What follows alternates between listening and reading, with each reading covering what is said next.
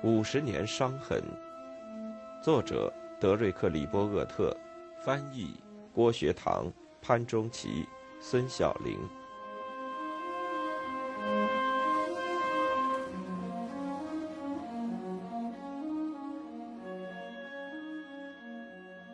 1953年，真实的科学幻想杂志刊登了一篇名为《绝密》的短篇小说。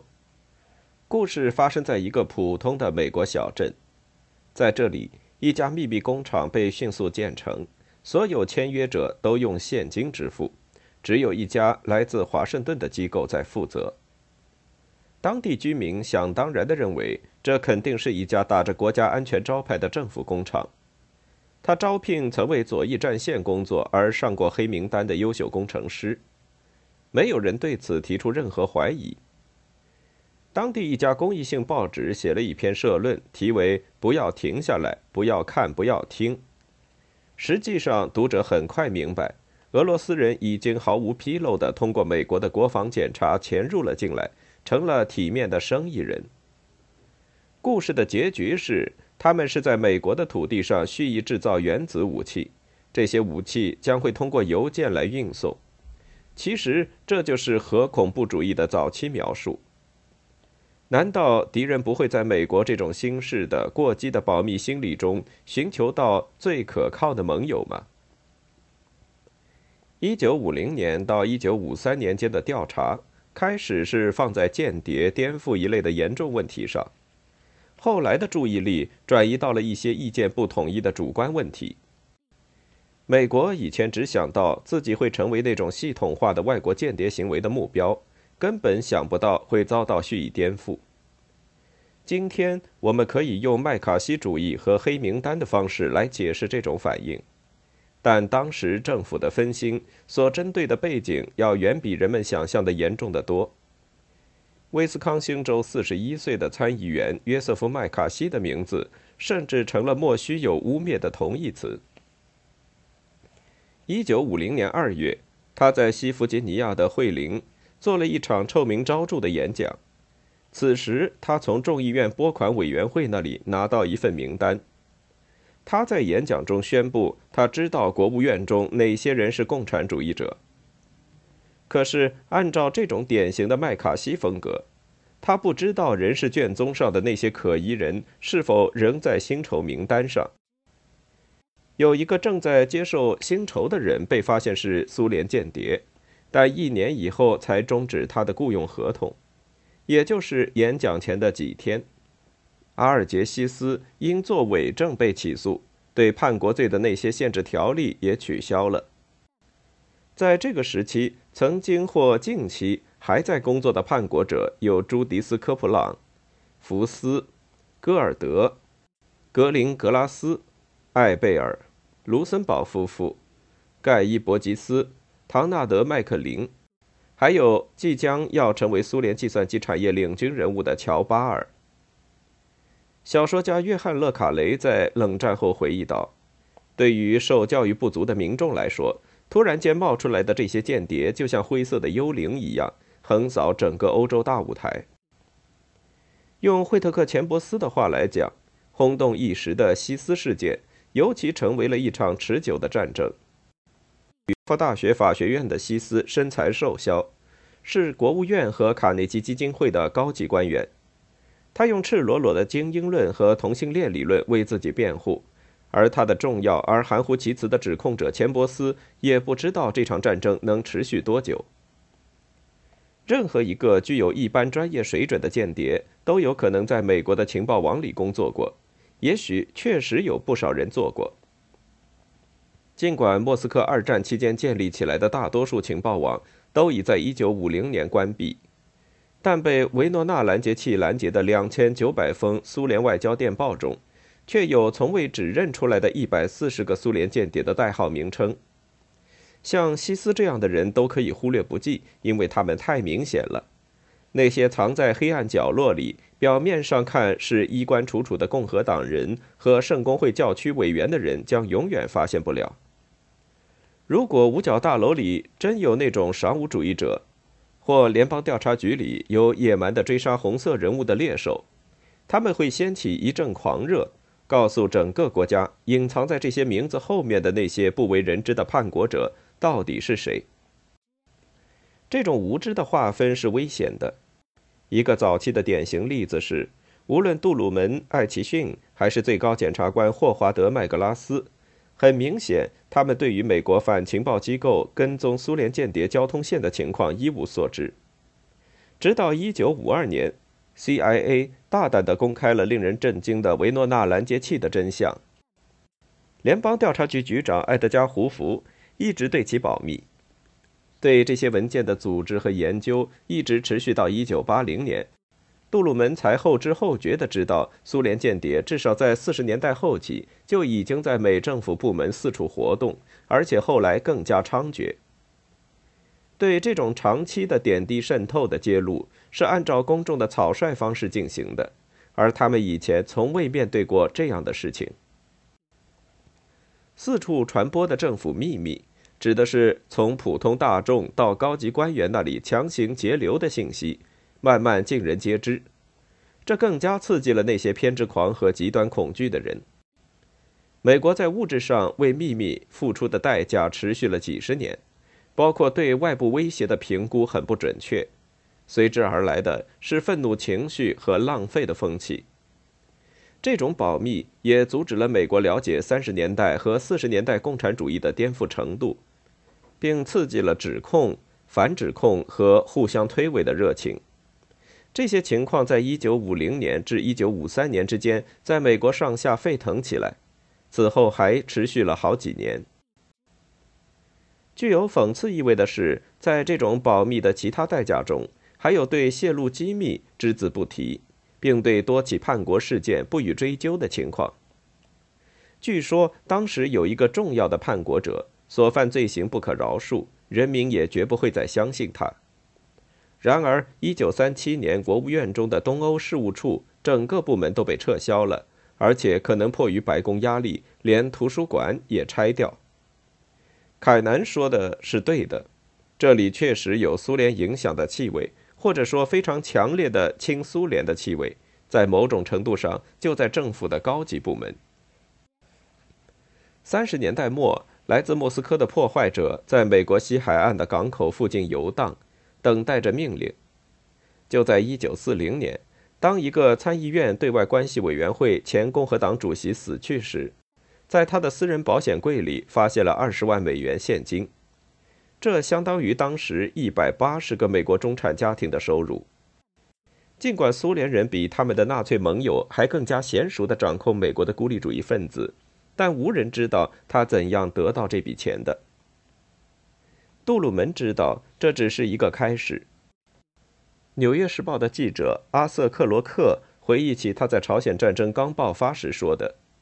我们最主要的担忧是在美国上演特洛伊木马计划。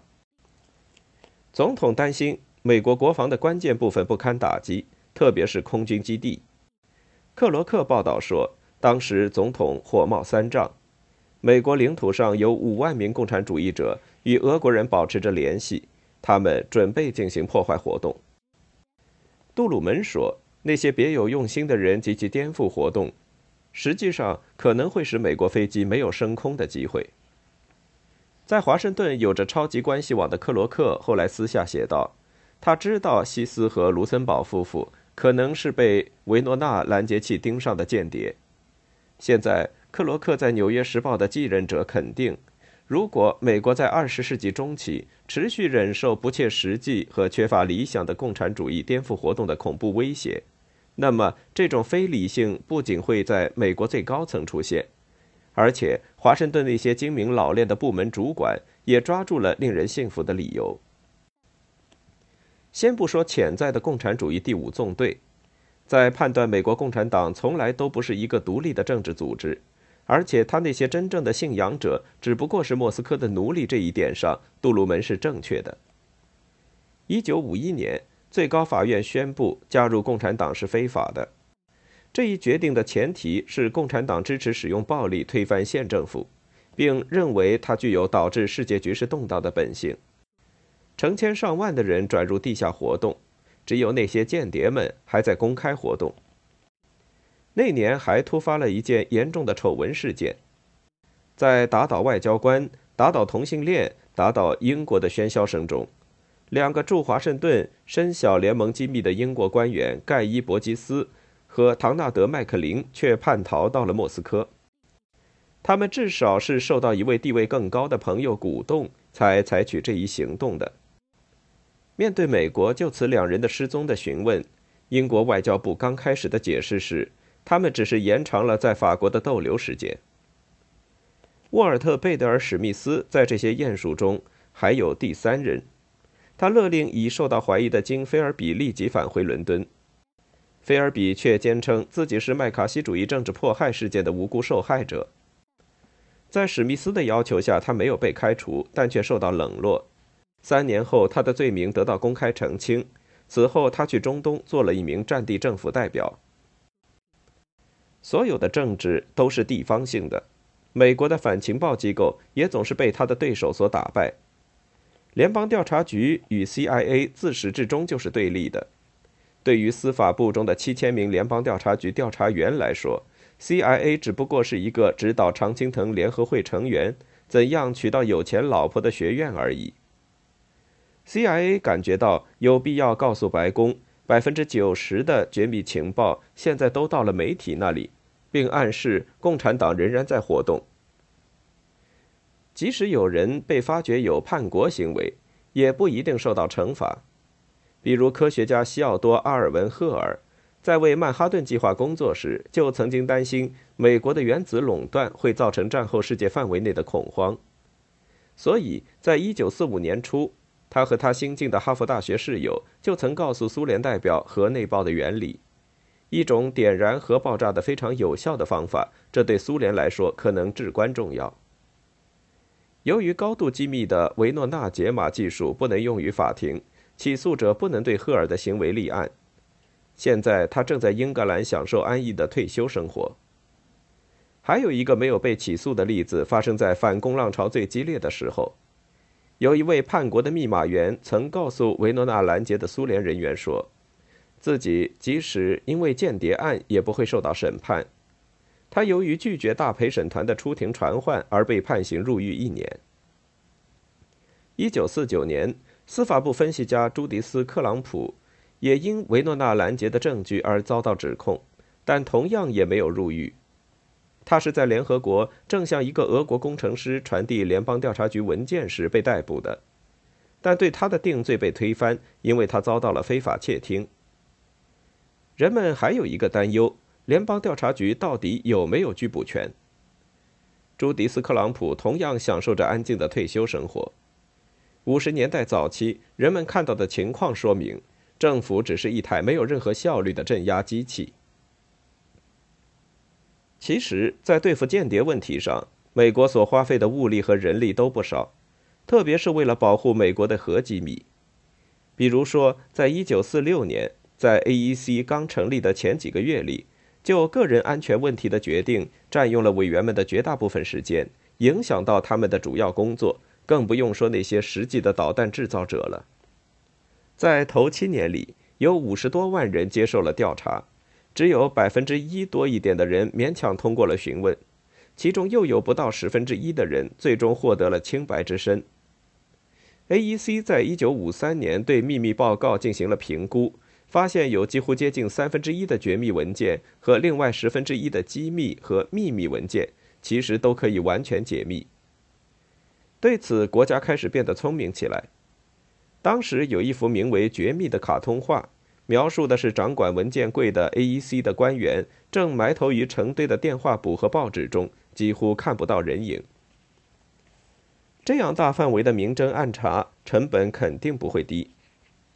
参议员休伯特·汉弗莱向那些既能做律师又能当会计的特殊代表敦促说，如果联邦调查局没有足够得力的人手，那么看在上帝的份上，让我们给联邦调查局提供必要的资金，让他招聘他需要的人力吧。当然，联邦调查局扩大了。一位对美国共产主义持同情态度的历史学家准确地描写了这一官僚机构，说它是一个享有罗斯福政府旧大政府所做承诺的新政机构。到1953年，在杜鲁门彻底的行政命令下，他进行了26000次关于忠诚度调查。他还对200万联邦雇员进行了逐名调查，在3年之内开除了大约2700人。他在超过10475个重要部门中安插了109119个情报员来为他收集信息。这些部门涉及国防企业、研究中心、水利、电话交换等。同时，真正积极的苏联机构也在至少3个领域给美国造成损害：一、通过诸如菲尔比和赫尔这类人传达到莫斯科的核心秘密；二、利用阻止政府内部做出决定的能力，比如西斯的例子；三、发现被信任的人有不忠表现时，毒化舆论气候。菲尔比一再强调，那些被政策协调办公室遴选到东部的勇士，最终都逃不出苏联集团刽子手的手心。然而，他交给位于卢比扬卡的科格勃总部的任何东西，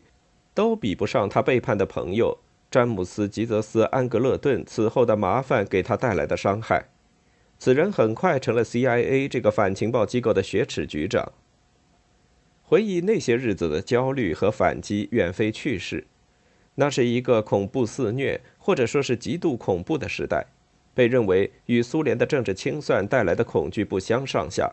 或者就像 CNN 的冷战系列所描述的，那是斯大林主义的新纪元，也是麦卡锡主义的艰难时期。一个前战略空军司令部的指挥官，甚至也为苏联和美国在那些年里分别遭受到的学习和政治清算而悲痛不已。直到现在，50年代早期的美国仍被描述成为对分布在社会各阶层的左倾主义者和持不同政见者进行彻底清算的年代。这与苏联的宣传家们相呼应，他们后来乐此不疲地将斯大林和麦卡锡犯下的罪恶进行比较。如果要指出这种比较有什么现实意义，那么人们需要想象杜勒斯兄弟和艾奇逊这些被打倒的人在公开法庭上承认就在华盛顿特区与贝利亚进行过密谋，或是参谋长联席会议的2位主席布莱德利和雷德福在联邦调查局的地下室里被枪杀的情形。要知道，对他们的清算直到第1个布什政府上台才大白于天下。尽管华盛顿对付颠覆活动有些粗心大意，后来在地方上也时有发生，但若要用歇斯底里来描述美国人，也同样有点牵强。艾奇逊以罗珀民意测验为例，认为只有不到1%的民众把共产主义当作在国内最大的担忧，似乎是为了强调它的可变性。盖洛普调查却得出了高达17%的结果。在任何事件里，关于共产主义的渗透永远都是有新闻价值的主题。在那些成熟世故的社会里面，它还有一定的影射意义。在一个名为《纽约客》的短篇故事里，一个人可以毫不费力地取得护照，并说：“我认识政府部门的一名红色人物，他可以替我办到。”那些所谓的反共产主义的敌人也开始采取迂回战术，打入到知识分子的生活。在近期出版的《美国传记大词典》补遗中，随随便便地将伟大的法学家罗斯科庞德描述成是正在培养的反共产主义与反犹太人的朋友。将这2种势力的不正当性相提并论，特别是对于那些牢记斯大林的恶意讽刺世界是一家的人来说，是非常有意思的事。无论国际上发生什么，重要的可能是与国内的共产主义者之间的斗争。该是补偿的时候了，因为共产党在30年代曾经妥协过，因为支持约瑟夫·麦卡锡在1946年威斯康星州的参议员选举中反对小罗伯特·拉弗莱特，因为他们已渗透到交通和航空业的工会组织，因为在好莱坞和其他地方被列上反共产主义名单的人，在斯大林主义的影响达到顶峰的时候都找不到工作，最终使麦卡锡成为麦卡锡主义的。正如钱伯斯将那些狂热的政治家贬为带来灾难的乌鸦那样，是对普通法律和大众规范的蔑视。麦卡锡坚决反对那些广为人知的共产主义的战术，表现出美国中西部人对外交政策的反感，特别是对那些主导国务院的势力小人和同性恋者表示不耻。每个人，至少在威斯康星州的密尔沃基市，都知道这一点。这是由外部人发动的一场反政府斗争，而不是艾奇逊理解的是一场政府内部的一个大碰撞。但是，一旦这些攻击者牵动了政府的注意力，政府内部的安全官僚体系便会迸发出激情。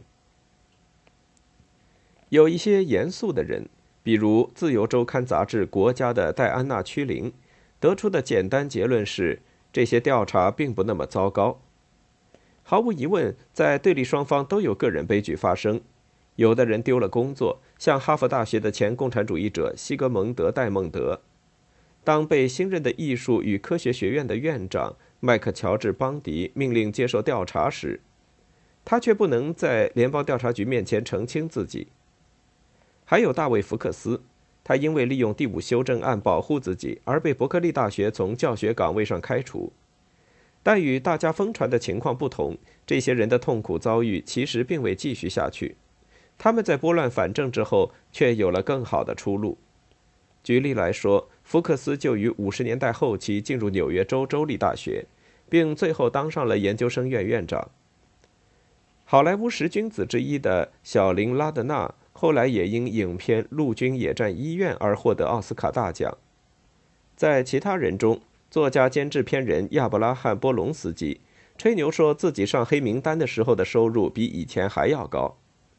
阿尔杰西斯也在巴德学院以他的名义建立了人文学科。与之形成对比的是，因为反对西斯而招来恶名的钱伯斯在《时代》杂志找了一份工作。1952年，他自己撰写的具有美国传统的忏悔文学《证人》中写道：“不是共产主义者，而是与政府合作的前共产主义者受到了很大的折磨。”因为有死亡威胁，华纳兄弟电影公司的警察把一支 A32 型史密斯威森手枪交给了当时民主党活动家和荧屏明星联合会主席罗纳德·里根。极左的历史学家沃尔特·斯里克尼也承认说，麦卡锡主义最初是有一些荒唐之处。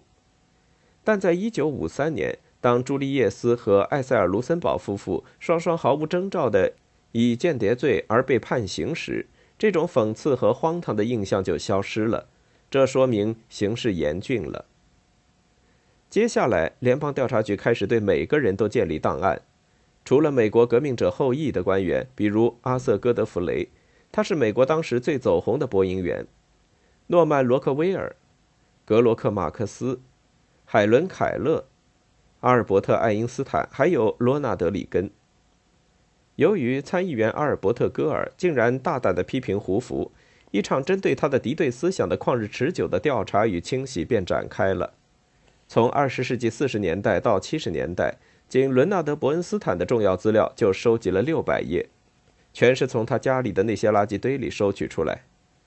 在理查德·尼克松总统的敌人名单公布以后，伯恩斯坦对他的老朋友们说：“对于 CIA 和联邦调查局来说，我至少使一些人忙碌了起来。”